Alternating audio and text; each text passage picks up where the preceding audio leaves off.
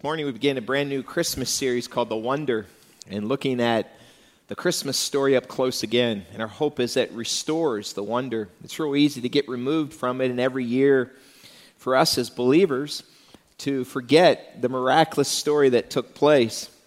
And my hope is today that we never stop believing that the same God that brought his son Jesus to a manger over 2,000 years ago and did a miracle can still do those miracles for us.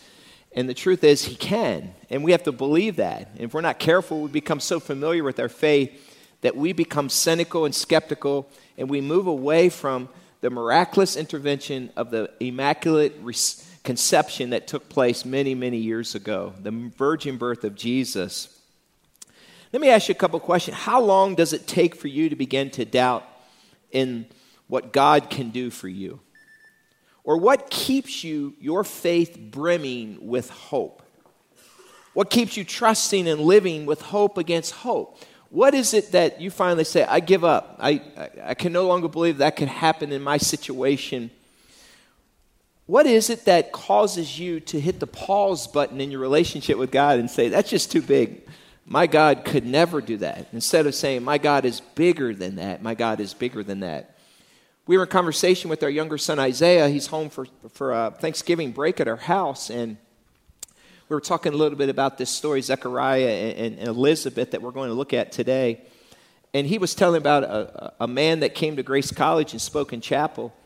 And he was sharing his story, and he was saying, Dad, it was such a powerful story. Listen to Kevin Hines speak. And he's a guy who tried to take his life. He jumped off the Golden Gate Bridge, wanting to end his life.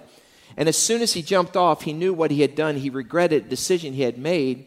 And by God's grace and miraculous intervention, his life was spared miraculously. And he spoke in chapel that day here in this past session. And Isaiah was saying that he spoke 15 minutes later in overtime, and everyone still wanted to hear his story. And it truly is a miracle with what God did in Kevin's life.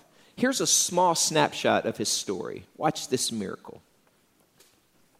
We're back having a no holds barred conversation about the suicide epidemic in our country. Kevin Hines is a suicide survivor who some call a living, breathing miracle. My name is Kevin Hines, and this is my story. It was 10 in the morning on September 25th when I got to the bridge. And I was there to die. Is something wrong? Or can I help you? Those were the words that I desperately wanted to hear as I stood atop the Golden Gate Bridge walkway right before I catapulted myself over the rail. So, what, what happened when you hit the water? The, the fact that you're even here seems to be a miracle. The doctor said that had I not played football in the months prior, uh, I probably would have died. And in the water, I hit that water, and, and Doc, the 38 people who have survived this fall have all hit in the same way. We don't want to talk about that. We don't want to give people ideas, but they've all hit in the exact same way. The impact reverberated through my legs. It shattered my T12, L1, L2. You know it. You know, nearly severed my spinal cord. I went down 70 feet beneath the water's surface because when you hit that from that height at that speed, you're going 75 miles an hour. It's a four-second fall. When you hit a vacuum, sucks you under 70 feet. And then I opened my eyes, and all I wanted to do was live. And I swam frantically, only using my arms 70 feet in one breath. It was the fastest ever swam in my life. And I got to the surface, I broke the surface, and I bobbed up and down in the water, and I prayed, God, please save me. I don't want to die. I made a mistake on repeat. And I, I believe you heard me because at that moment, something began to circle beneath me, something large and slimy and very alive. And I thought it was a shark. I thought, oh, you got to be kidding me. I didn't die off the Golden Gate Bridge, and this shark is going to eat me. And, um, and it didn't bite me, it just circled faster and faster. And Doc, I was, I was no longer waiting to stay afloat. I'm lying afloat on my, on my back atop the water, being kept buoyant by this thing, thinking that it's a nice shark. What was it? A man wrote it into ABC when I was on there and wrote into the show. A man named Morgan said, Kevin, I was standing next to you when you jumped. It's haunted me until this day. No one would tell me whether you lived or died. There was no shark, Kevin, but there was a sea lion. And the people above looking down believed to be keeping your body afloat until the Coast Guard boat arrived behind you. And how did the Coast Guard get there so quickly? A woman driving by in a red car had a car phone, and she called her friend in the Coast Guard who was manning the waters of that bridge at that moment. His unit approached me in the water minutes before I was to set into hypothermia and drown. And at the hospital dock, I was leaving the hospital when one of the form I, w- I was entering the hospital, pardon me. I was entering the hospital when one of the foremost back surgeons on the West Coast was, was leaving, and he opted to stay. And he did a surgery that is in a medical journal, the first of his particular kind. He went through a 23 staple scar across my left side. Uh, he pulled out my organs, put them on my chest, and he went to work with a scalpel and some tools. And they removed the shattered pieces of vertebrae, meshed them into a paste, took a three inch piece of my 10th rib, did the same, put a cylindrical titanium cage of mesh wiring around it, four pins the size of my index finger, metal plate the size of my palm to my left side. The singular reason I get the honor and privilege to stand, walk, and run. So why? Why all these miracles? Why the miracle of hitting the water the right way, getting back up to the surface without a lethal injury, having a sea lion bob you up? Coast Guard gets there within minutes of you dying of hypothermia because the wife of the, the captain is driving by coincidentally, and then you get the world class neurosurgeon to put the pieces back together again. Why these miracles? I believe I was meant to be here to share my story so that I can help people all over the world of every age find the ability to stay, to never die by their hands, and to recognize their inner resilience because resilience, Doc, is what evades us from suicide. When we have a lack of resilience, we lose life. That is why we are losing teenagers now.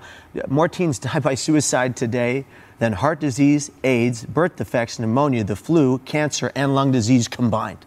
And that is a travesty. And when is our government going to fully fund brain, mind, behavioral health, spiritual health, mental well being, and suicide prevention like we actually matter?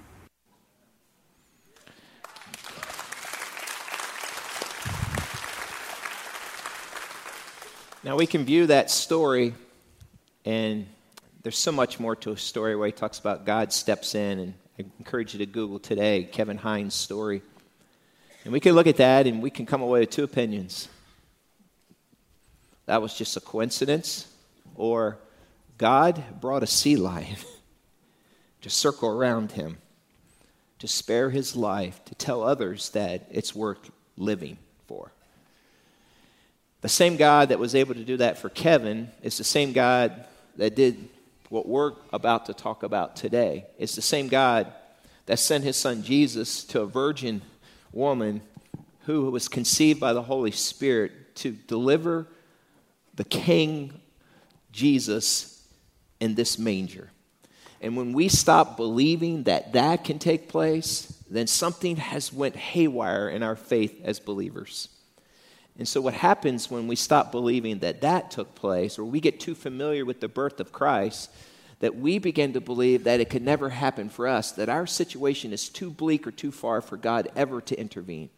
Let me show you, and maybe I hope as we go through this account, that somehow the wonder of God is renewed and the wonder of who He is and what He can do for you is refreshed and reset in the hard drives of your minds. Grab your Bibles and turn to Luke chapter 1. If you need a Bible, hold your hand up and turn to Luke chapter 1. And we're going to read verses 5 through 17 of Luke chapter 1. And I encourage you to stand with me. If you need a Bible, hold your hand up. Ushers will put one in your hand. And turn to Luke 1, and we're going to read verses 5 through 17. Would you read this with me as we stand together? Ready, read. In the time of King Herod of Judea, there was a priest named Zechariah who belonged to the priestly division of Abijah. His wife Elizabeth was also a descendant of Aaron. Both of them were righteous in the sight of God, observing all the Lord's commands and decrees blamelessly. But they were childless because Elizabeth was not able to conceive, and both were very old. Once, when Zechariah's division was on duty, he was serving as a priest before God. He was chosen by Lot, according to the custom of the priesthood, to go into the temple of the Lord and burn incense. And when the time for the burning of incense came, all the assembled worshippers were praying outside. Then an angel of the Lord appeared to him, standing at the right side of the altar of incense. When Zechariah saw him, he was startled and was gripped with fear. But the angel said to him, Do not be afraid, Zechariah. Your prayer has been heard. Your wife Elizabeth will bear you a son, and you are to call him John. He will be a joy and delight to you, and many will rejoice because of his birth. For he will be great in the sight of the Lord. He is never to take wine or other fermented drink, and he will be filled with the Holy Spirit even before he is born. He will bring back many of the people of Israel to the Lord their God. And he will go on before the Lord in the spirit and power of Elijah to turn the hearts of the parents to their children and the disobedient to the wisdom of the righteous, to make ready a people prepared for the Lord. You may have a seat. As you look at this account, we have Zechariah who was chosen by Lot. Now think about this. He wasn't necessarily going to be the guy to go in, but by lot, random lot, we would say, or God's predisposed will or his predetermined will, knew that he would go into this place. And so that in itself was a miracle that he was chosen among all. We also see that Zechariah and Elizabeth were righteous and blameless people so the, the reason they didn't conceive a child wasn't because of sin in their life. It wasn't because of sin they didn't have a child. It was just the pattern where they were at, they found themselves in, they were unable to conceive. And we also know from this text that they're very old. In fact, it says advanced in years. And from the language, we understand that to mean 60s and 70s, far beyond the ability to ever conceive or give birth to a child. So this angel appears to him and he is startled, it says.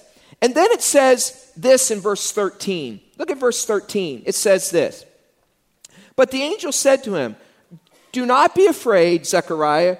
Your what has been heard? What's he say? Your prayer has been heard. Your wife Elizabeth will bear you a son, and you are to call him John. Every part of me wants to say, What prayer? It's been 50 years since I prayed that prayer. We're now 65, 70 years old. So the angel came and said, Your prayer has been heard. Probably a prayer that they had given up on, probably one they hadn't prayed in a very long time, and maybe even 20, 30, or 40 years they had disregarded the effects of that prayer before God, never again to think about it, realizing they are beyond time. But the angel shows up as he's an old man and she's advanced in years and saying, Your prayer has been heard. And there was probably a part of Zechariah, his first response, What prayer? Like I prayed lots of prayers. And I suspect if we were able to get into the mind of this man who was very human, probably never on his radar screen did he think, what? Well, the prayer about that my wife would give birth to a child. That was far removed from the recesses of his hard drive, but it wasn't removed from the recesses of God's hard drive. Let me say this. There is no there are no expiration dates on our prayers. Can I get one amen out of that? There are no expiration dates. So the question is this How long are our prayers still good before God? Like, at what point do we give up and say, I'm moving on, I'm going to change my prayer, and I'm going to believe that that can't happen. So now, even though I felt compelled by the Spirit to pray this, I'm going to move on because nothing's changed. At what point do our prayers become complacent in our minds that we no longer pray that way. In other words, when does God forget about something that we have prayed about? Or do prayers that you prayed when you were 16, when you were six, when you were 26 or 36 or 46 or 56 or 66 or 76. Have they lost their potency? Is there like are they less valued? Do they go to the bottom of the list of God? Like the Lord checks his list and he say, wait, they prayed about. it. Do somehow other prayers trump the prayers that you prayed 30 or 40 years ago? These are the things that Zechariah was probably processing. Let me just say this. The power in your prayer is as potent today as it was the day you prayed it six years ago, six months ago, six weeks ago six days ago and six hours ago. Why? Because they landed in the lap of our God. And He takes those prayers and His will is accomplished by them. But let's be real here. Zechariah and Elizabeth had probably given up. And when this angel appears to him, it's no wonder he is startled when he said, Your wife is pregnant and you are to call him John. Look at verse 14. Again, look at verse 14. Just play out the scenario. And he says, in verse 13, your wife, your prayer request has been heard. Your wife Elizabeth will bear you a son, and you are to call him John. He will be a joy and delight to you. and many will rejoice because of his birth. For he will be great in the sight of the Lord. He is never to take wine or other fermented drink, and he will be filled with the Holy Spirit even before he is born. He will bring back many of the people of Israel to the Lord their God, and he will go on before the Lord in the spirit and the power of Elijah to turn the hearts of the parents to their children, and the disobedient to the wisdom of the righteous, to make ready a people prepared for the Lord. In verse 18, it says this Zechariah asked the angel, How can I be what of this? What does he say? Sure of this. I am an old man, and my wife is well along in years. Not only will a child be born, because I suspect that when they pray, they never in their minds, when they were, they would say in the years of conception or conceiving, did they ever process probably that their child would be the forerunner to Jesus Christ and he would go out and proclaim, like the thing that they were praying about then didn't have the level of what it's becoming right now. God was about to take the prayer that they prayed and move it to a greater level and do more than what they were asking or imagining. 40 to 50 years later. Keep in mind, it had been a period of silence before Jesus was born for 400 years, and prophets hadn't spoken. So it was a dark, dark, dark time. And there weren't many Jesus bumper stickers or sweatshirts being sold at Jesus.com. There just weren't. And I'm sure when they were praying some 50 years ago, all they were hoping for was a healthy baby, not some child dress that would later grow up into camel skins proclaiming that Jesus was on the way. You see, God is bigger than we think He is. Verse 7 says they were both very old. And they had to live with this for a very long time. And for those of you who have struggled with infertility, my heart goes out to you. And when you hear this story, you would understand what Elizabeth and Zechariah had gone through. They had prayed, and they it says that they were righteous and blameless before God. You see, the fact that they didn't have a child had nothing to do whether or not they had sin in their life. It was the complete opposite. Because they were righteous and blameless before God. They had done nothing, as we understand, sinful to keep them from that happening. Yet later Elizabeth would say, You have given me grace, because she probably had received the judgment of people in the community who judged them and said, There must be sin in their life, which is so untrue. And so they've been reeling with all this pain and disappointment. And so they asked the question, How, look again, how can my wife basically have a child? Why didn't you answer my prayers years before? And what are you doing, God, now? Think about what's processing through their mind. You see, Zechariah, he simply could not conceive how his wife could conceive. A few thoughts on prayer before we move on. 1 Thessalonians 5 17 and 18 says that we are to pray without ceasing. So, when I think about this story, was there a point where Zechariah and Elizabeth should have kept on and praying?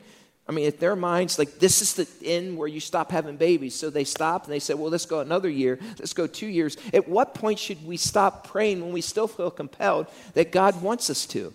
There is never a point that we should stop praying if we believe that God is compelling us to pray about something. Another thing you can look in regards to prayer, James 4 2 says this we do not have because we do not pray. And one of my favorite coverages of prayer is found in Revelation chapter 5. Turn to Revelation chapter 5. John is on an island of Patmos, and he's having this vision of heaven. And as he looks into heaven, God reveals to him through this vision what happens to our prayers. I find this very, very, very powerful. In Revelation chapter 5, the last book of the New Testament of the Bible, it says in Revelation chapter 5 and verse 8, Picture John, if you can. He's looking to heaven, and this is what he's seeing. He says in verse 8, And when he had taken it, the four living creatures and the 24 elders fell down before the Lamb. Each one had a harp, and they were holding golden bowls full of incense, which are the what of God's people? Prayers of God's people. So we know in heaven, as John alluded to here and he saw, that there are these bowls of incense that carry and hold the prayers of God's people. So the question is this at what point in our minds do we think, well, I got too many other ones piled on top of that one, that God doesn't have time for this one on the bottom, or this one is less important than the 10 I just prayed yesterday or this last six months? And at what point does God give up on those prayers that we've been praying for for 20, 30, 40, 50, 60 months? Or is there a time? Or does he hold on to them and does he answer them? Or do we give up as we continue to pile prayers upon prayers? Watch what happens to these prayers. Look at Revelation chapter 8 and verse 3. John goes on and he gives this picture of heaven. And it says in verse 3 Another angel who had a golden censer came and stood at the altar. He was given much incense to offer. With the what of all God's people? What's it say? Prayers. On the golden altar in front of the throne. And then it says this the smoke of the incense together with the what of God's people prayers of God's people went up before God from the angel's hand. When the angel took the censer, then the angel took the censer, filled it with fire from the altar, and hurled it onto the what? Earth, and there were peals of thunder, rumblings, flashing of lightning, and an earthquake. We get this picture that these prayers were brought before God, and it says there comes a point when all these prayers that are offered, finally there's breakthrough, and the angels throw it to earth. There's peals of thunder and lightning, and breakthrough comes often when we least expect it. But where did the breakthrough come from? From the prayers that had been offered for years. And finally, there was breakthrough. So who gives up? First, we do. God never does. And so the prayers that you and I have been praying for years, hold on, church, hold on, because God's coming through. But we give up way too soon. And Zechariah, this angel, comes and tells him he's going to have a child. And I want to say, dude, do you need any more proof than a talking angel? like, take a look around. There's an angel talking in front of you. You better believe it regardless of how big and impossible it might seem to us, nothing, nothing is impossible for our God. Nothing. Our prayers are collected by God, but never discarded of. Can we take heart in knowing that everything you have ever prayed about God, He keeps track of it? Everything. Can we find comfort in this statement here? God forgets your sins, but not your prayers. Can I get an amen to that? Can I ask you a question then? Are there prayers in your life that you feel like God has pressed the mute button on? I got good news. This could be the day that the answer comes. And not only does an answer come for Zechariah and Elizabeth, it's far better than they ever prayed or imagined it to be. They were going to have the forerunner of Jesus Christ in the womb of his wife, who would proclaim to the world that Jesus is coming. Where have you given up hope on our great God? What is something that you have prayed about and have totally forgotten about because you feel your time has passed you by? Elizabeth and Zechariah probably have been praying for 40 years before this. Or do you think you're too old or too far removed to ever see it happen now? One of the best things about journaling is this, and I encourage you to be a journaler. When you journal your prayers, guess what? You can go back and you could say, hey, 10 years ago, 15 years ago, 2003, I prayed this prayer right here. And you remind yourself that you pray, and then you can go back and then fast forward maybe one year, 10 years, 15 years. You can go back and say, Look, God, this is when I prayed that, and you answered it 12 years later. And when we see how we pray and God answers, instead of discarding it, we can go back and look and say, Our God is good on His word. This week I began to process and think back and look through old journals and go back. What are some things that I've prayed through the years? And you know what happens when you go back and you look? Wow, he answered, and wow, he, he did it different than what I thought, and it was so much better. And And just bam, bam, bam. And, and one of the prayers I prayed, I'd forgotten I'd prayed this prayer God, let me be the next Billy Graham, like Billy Graham. Let me lead thousands to Jesus Christ. God, we need a world that needs Jesus. Let me be an evangelist that shares with the world. And I've forgotten about that prayer. When I went back, I remembered. And then it's the Holy Spirit brought to recall that I used to pray, Lord, let me, let me see the nations, all tribes and all nations come to Jesus. Just use me, God. It's not about me, it's about you. And I wrote this down. And then he brought to mind this week the Holy Spirit. He said, Jim, you were with the team that was in Iraq this past year. And there was a men's conference in Iraq. And this men's conference in Iraq, there were Kurds and there were Iraqi and there were Muslims sitting in a room and your men shared with these men, and your men served these men, and your men were there with Pastor Malath and his church, who I had never known when I was praying this prayer. And then when the evangelism message was given, 40 Muslims, Kurds, and Iraqis trusted in Jesus Christ. I believe that was an answer. Church, please hear me on this. Where have you given up? Don't give up. Zechariah and Elizabeth, for as best as we can tell, they had given up. God has proven himself to be very capable of doing miraculous things, hasn't he? So, verse 18, back in Luke chapter 1 again, look at the response. Here, here, here's Zechariah's response in verse 18. Zechariah asked the angel, here he is, How can I be what of this? How can I be sure of this? I am an old man, and my wife is well along in years. It seems like a legit question to ask for some. Yet stop and recreate the situation again. And I'll say this again. I want to say, dude, there's a talking angel in the room. And if a talking angel says it's going to happen, guess what? There's a good chance. Few thoughts about angels before we move on because I think it's very important. We studied this in our Dudes in Doctrine and Angelology. The majority of time that you see an angel occurrence in the New Testament, in the Old Testament, and in the Bible, when an angel appeared to people, they were afraid. And most of the time, you know what the angel's first words were? Don't be troubled. Don't be afraid. Why? Because something miraculous, almost like took their breath away, had appeared in front of them, so different than anything they've ever witnessed, so different than anything they've ever seen, that many of them were struck with fear and they fell to the ground. And even in this case, the angel says, Do not be afraid. Why? Because something supernatural walked into the room. And often in the Bible, when people encountered an angel, most thought they were going to die. And the angel often said, Fear not. So look again, look at his question. Let's just look at his question. He says this How can I be sure of this?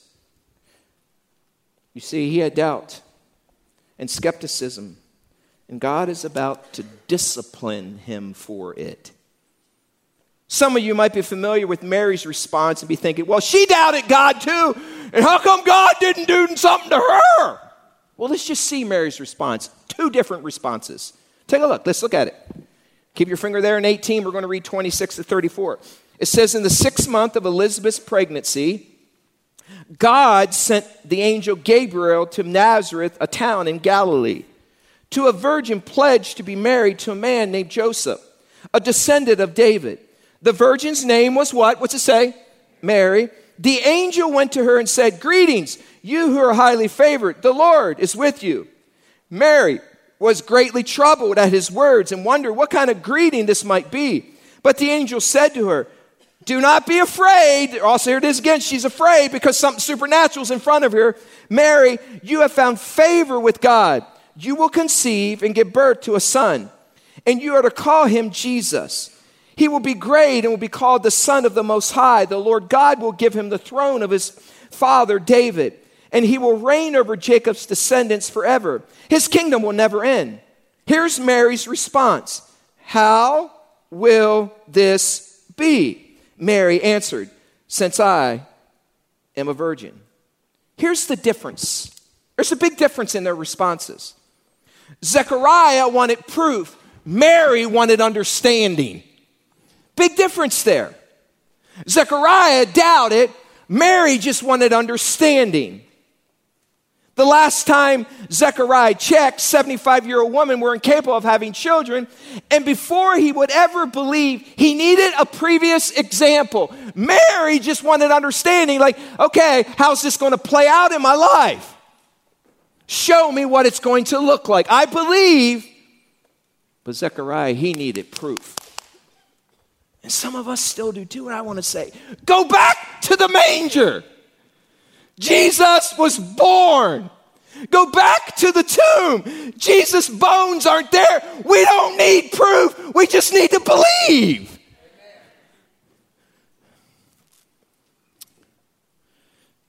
You see, but if we can calculate, then it's not a miracle.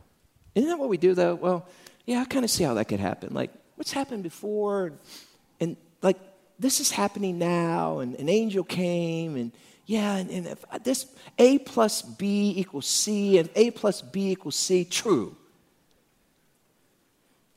However, her birth certificate had the words expired written on it. There's no way she should ever give birth to a child. Where have you stamped expired where God is birthing a miracle? While some might say he had a reason to doubt because it was a basic biological fact that women this old cannot conceive, an angel of the Lord said it would happen. But even more impossible was a virgin who would give birth. She believed and Zechariah didn't. So, what can we learn from just this little bit here so far? We must never give up on our God. Amen? Never give up. Giving up never improves any situation. And how many of you have just thrown out the white flag, just given up? My child will never, never, ever get back on their feet. It's been a cycle of insanity. He'll never return. We'll never find healing. We'll never be able to go there. We'll never be able to find that. And we give up based upon what our experiences have been instead of knowing what God is able to do. Secondly, what can we learn? Man's unbelief will not cancel God's plans for our lives. Can I get an amen for that? That's the case here. What Zechariah doubted, God's plan still prevailed. What else do I know about this so far? Here's what I know our unbelief robs us of the joy of believing God for the impossible. Like, I see Christians who are so cynical and so skeptical and they have no joy.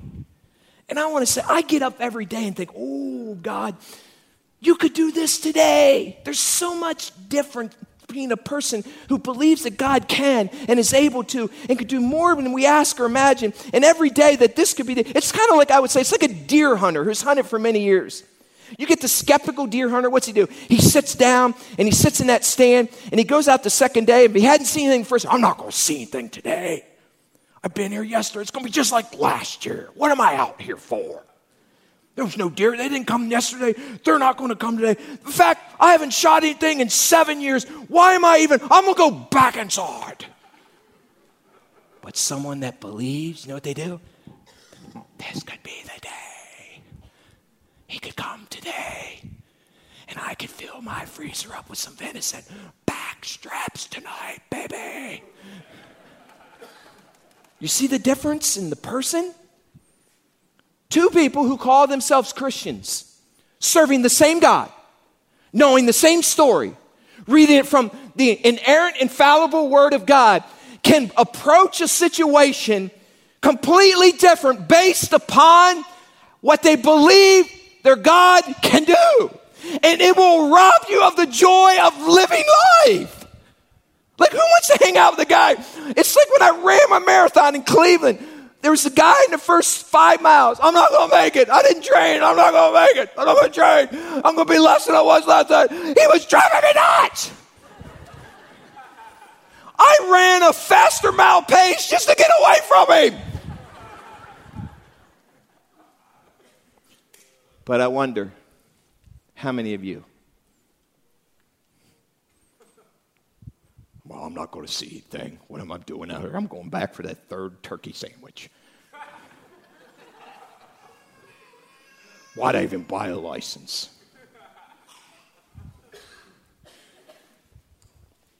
Zechariah wanted proof. Mary, she just wanted understanding. You see, there's a difference between discipline and punishment. And by the way, Zechariah is going to get disciplined here, and God disciplines those he loves. And when there is unbelief, God often comes in and he disciplines us. He doesn't punish us, he disciplines us. And what we're about to see unpack here is discipline. You see, hear me out. Now, you got to walk, walk through this with me. Punishment is when God is paying you back for your sin. Discipline is when God gets out a surgical knife and corrects things in you for good. He is a surgeon repairing or removing an area that's bringing sickness to your body. It's the surgeon coming in and saying, Hey, there's an area that needs improved. Hey, let me knock you out. Let me get you under the surgical knife. And know what they do? They go in, they, they draw a little blood, and they do a little magic. They get to your knee and they take out the bad parts that's causing you to limp. And they're, they go in there and they, they repair it. And there's a little process. And the healing, it hurts, the whole process. But at the end of the discipline, guess what? Woo! That's the picture of discipline. Punishment is when God is, but God will not pay us back for the sins we done. Why? Hear me out. Jesus already took the punishment for our sin and the penalty of our sin, and it was dealt with on the cross. There's a big difference there. He won't punish you because that would be two punishments for the same sin, and that would be unjust, and our God is just. So if you feel like God is paying you back, He's not paying you back. He paid Jesus back for every ounce of retribution, so not a drop of blood remains for you. Amen? But there is discipline, and there are consequences. If we believe God's going to keep punishing us and penalizing us for our sins, then we're saying, Jesus, you need to go back to the cross. Keep going back.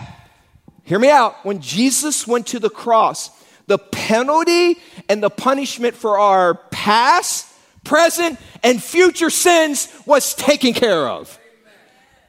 He doesn't have to go there again. But Zechariah, like many of us, there's times we need to go under the surgeon's knife, don't we? And cut us open and get rid of that part that's festered up and cancered up and causing damage to our minds and our actions and our thoughts.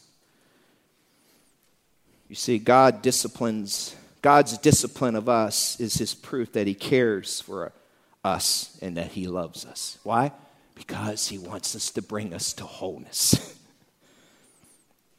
I read a, an account this week on this idea of punishment and discipline, which I thought was really good amongst many.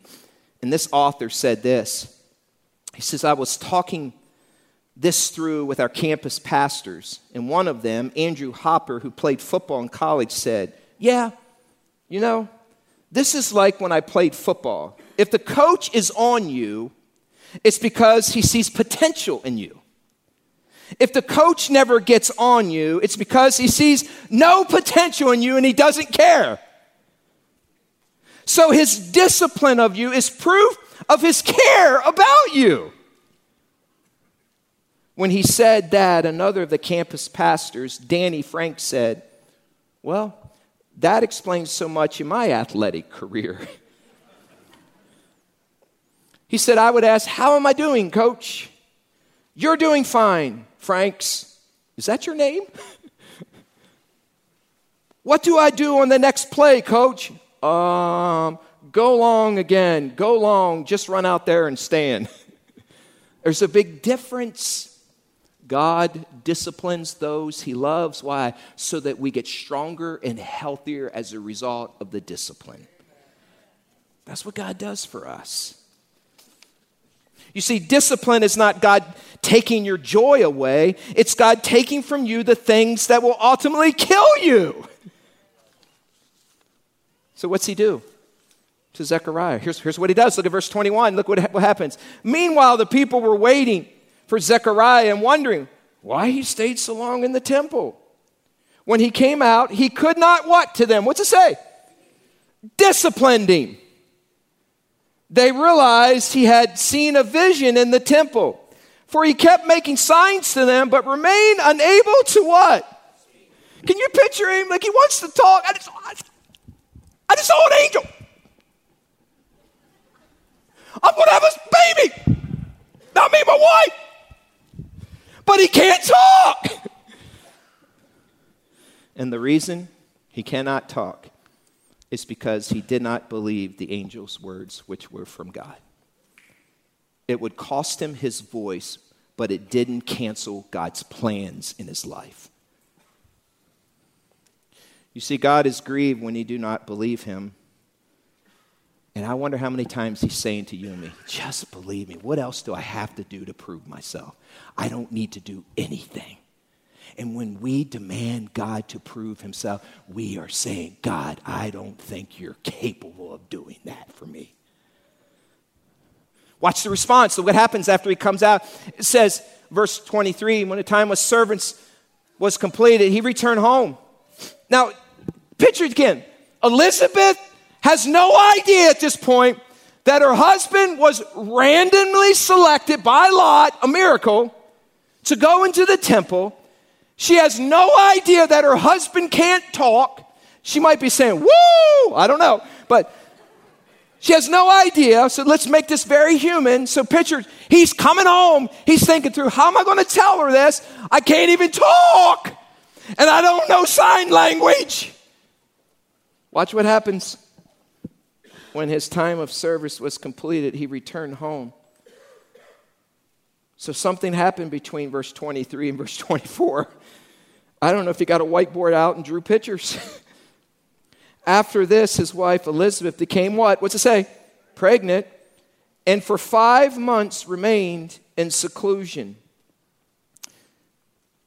I have to be very honest when I hear that. Some translations said she remained hidden for five months. I bet she did remain hidden. Who in the world would believe her? And as she gained weight and it was all real low, five months, her friends at the bingo table on Friday nights might be asking, Boy, it looks like you've been to the buffet a few times. because they're not going to believe her, are they? Can you imagine sitting around, bingo, I got a baby? no, too many trips to the Golden Corral, mama.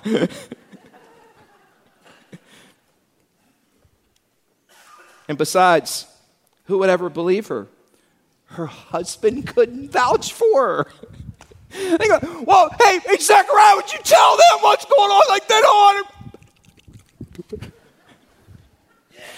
You would remain hidden for a while too, wouldn't you? Read on. Look what happens in verse 23 or 4. After his wife remained hidden in seclusion. Verse 25. She said, The Lord has done this for me. She said, in these days, he has shown me his favor and taken away my disgrace amongst the people. So, what's the response of the people finding when the child is born? Look at verse 57. It says, When it was time for Elizabeth to have her baby, she gave birth to a son. Verse 58. Her neighbors and relatives heard that the Lord had shown her great mercy, and they shared her what? So they did rejoice. They weren't skeptical because, why? Well, they had proof there's a baby. And it says this in verse 58 On the eighth day, when they came to circumcise the child, they were going to name him after his father Zechariah, which is very normal during this time. You would name your firstborn son the same name as the father or the dad. But his mother spoke up because Zechariah couldn't speak yet and said, No! Exclamation point. He's going to be called John. And they said to her, There is no one among your relatives who has that name. Verse 62. Then they made signs to his father to find out what he would like to name the child. By the way, a little side note here that often gets dismissed in the story. Not only couldn't Zechariah speak, he couldn't hear. How do you know that, Pastor Jim? Then why in the world would you sign to someone who can hear? He was a deaf mute. They signed him. And read on here, look what it says. Her neighbors and relatives found this, and there was no, it says in verse 62, they made signs to his father to find out what he would like to name the child. He asked for a whiteboard, there it is. And to everyone's astonishment, he wrote, His name is John. And it says immediately after he wrote this, his mouth was open and his tongue was set free, and he began to speak. And what were the first words out of his mouth? Praise God, praise God, praise God, praise God, praise God. I'm not, God, I believe, I believe, I believe, I believe, I believe, I believe. Why? Because he knew what happened the last time he didn't believe.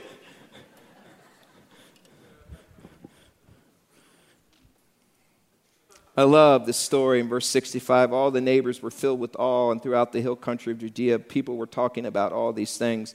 And everyone who heard this wondered about it, asking, What then is this child going to be? For the Lord's hand was with him. This should cause us to say that nothing is impossible with our God. I had a sweet time with Jesus this week. And I began to go think back. Prayers that I've offered to God on behalf of family and church and personal prayers. Friends, you. And I began to think back Holy Spirit, help me remember prayers that I prayed over the last 50 years. There's been a lot of them. I've, been, I've known Christ for 53 years. You know what happened? I got excited. and this fresh movement of God began to stir in my heart. And this fresh wonder of who our God is and the whole Christmas account was new again. Because this could be the day that those dreams and prayers that I prayed for you and others could come true. And when you live with that anticipation, it changes you because our God can do unbelievable things. Oh Lord, renew that wonder. Help us to realize that we're just not having a conversation with the next door neighbor when we talk to you. And every conversation, every prayer that we've ever offered to you, God, you have record of it. You haven't lost it. You haven't discarded it. You have them piled up in a bowl with the incense of the believers there. And this could be the day that we see you do things that we never dreamed or imagined possible. And not only could this be the day, this could be the answer to a prayer request that we prayed, and you could do far more with it than we even ask you. Oh, God, renew the wonder that God, there is nothing, nothing that's impossible for you. In Jesus' name, amen.